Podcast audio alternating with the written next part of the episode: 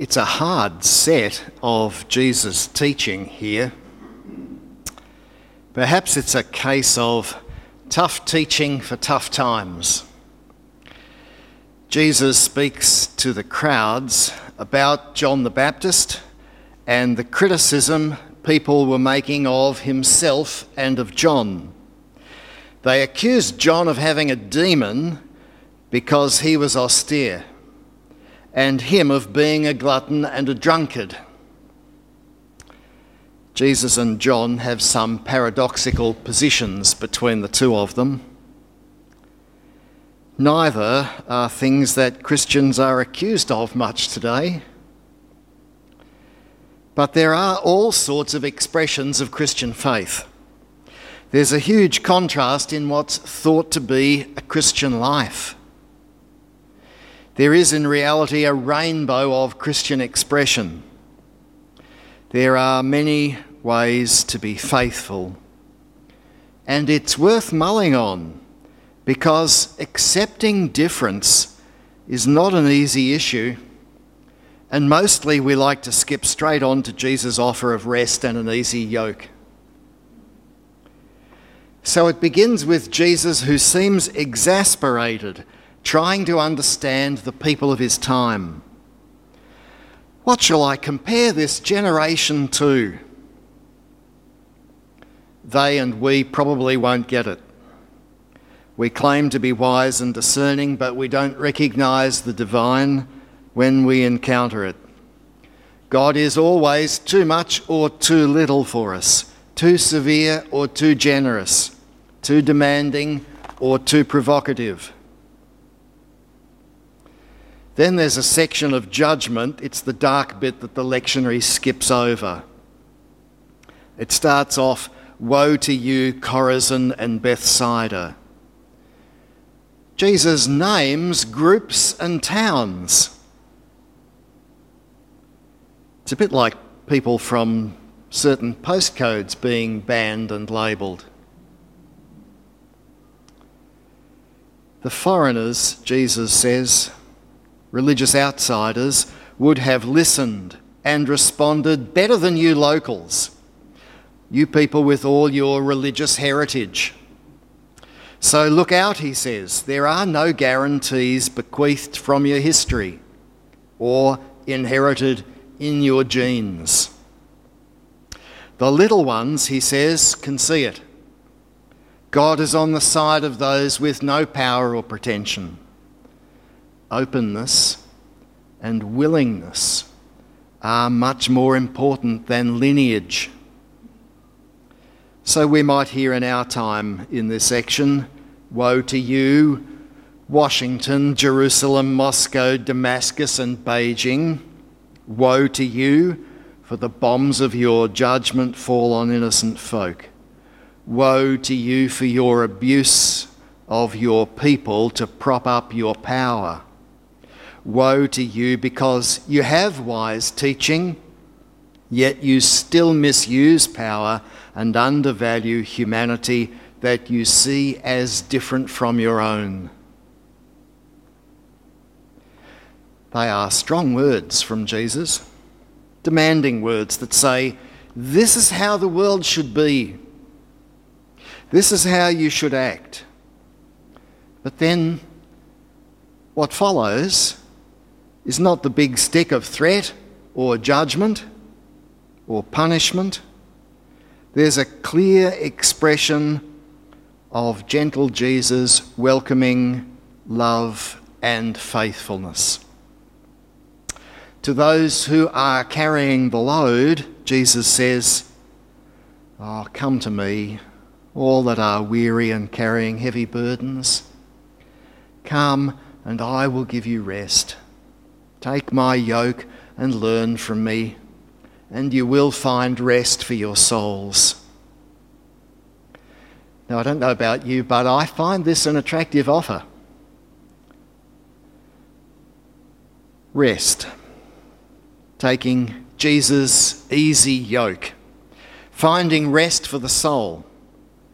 For many, life is busy enough, and this pandemic adds another load to everyone. And the offer sounds good. Or we might be tired from a lifetime of work and just need rest. Jesus often talks about freedom, about knowing the truth, and the truth setting us free. But this is about taking on a yoke, a brace, to bear a load with. Jesus' own yoke wasn't about taking an easy road through life either. Jesus took on burdens for all sorts of people and then for all people. Jesus' yoke does not seem easy. So what sort of offer is this that Jesus is making? It looks like a real paradox. Come all who are weary, find rest. Take my yoke and learn from me, for I am gentle and humble in heart, and you will find rest for your souls. For my yoke is easy and my burden is light. I have to say, I've long been challenged by this notion that Jesus' yoke is easy and the burden light. I've seen a lot of evidence that suggests the contrary. But I wonder if much of the heaviness and exhaustion that we experience or see in others is because we're actually making our own way and making it difficult rather than tending our connection with the one who wants to make the way for us and to work alongside us. I wonder if perhaps what Jesus meant is not that walking with him is all sweetness and light, but that when we walk with him, the way might open for us with less anxiety on our part. And I've often struggled with Jesus' use of the image of the yoke. On the surface, a yoke speaks of heavy work, of servitude and little choice. There's more than one type. There's a single user yoke that someone places on us to pull something alone. And then double yokes like this, designed for working in tandem. How might it be to imagine this as the kind of yoke that Jesus was talking about for us? A yoke that we don't pull alone, a yoke that Jesus wears with us. A yoke that's not for servitude, but that is a tool of connection with Christ that makes our work easier, not more difficult. The sage who wrote the book, The Wisdom of Sirach, 2 centuries before Jesus, describes the wisdom teaching in the Torah as a yoke. He says of wisdom, "Come to her like one who ploughs and sows. Put your neck into her collar. Bend your shoulders and carry her.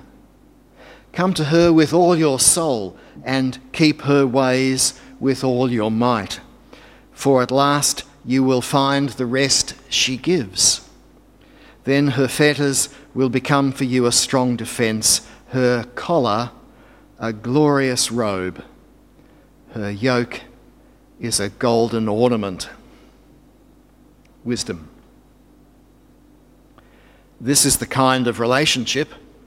This is the connection with the Christ who labours alongside us that makes it possible to bear the load that our souls sometimes have. Jesus has been talking about judgment. Really about people's response to the good news and whether they let it make a difference in their lives, especially about how they treat each other. And it seems opposite of the woes is rest and a lighter burden that fits easily. This blessing of Jesus' invitation is to God's way of generosity of spirit, a spirit that's in harness with love. And did you notice that the language of wisdom is all in the feminine? Come to her with all your soul and keep her ways. Her yoke is a golden ornament.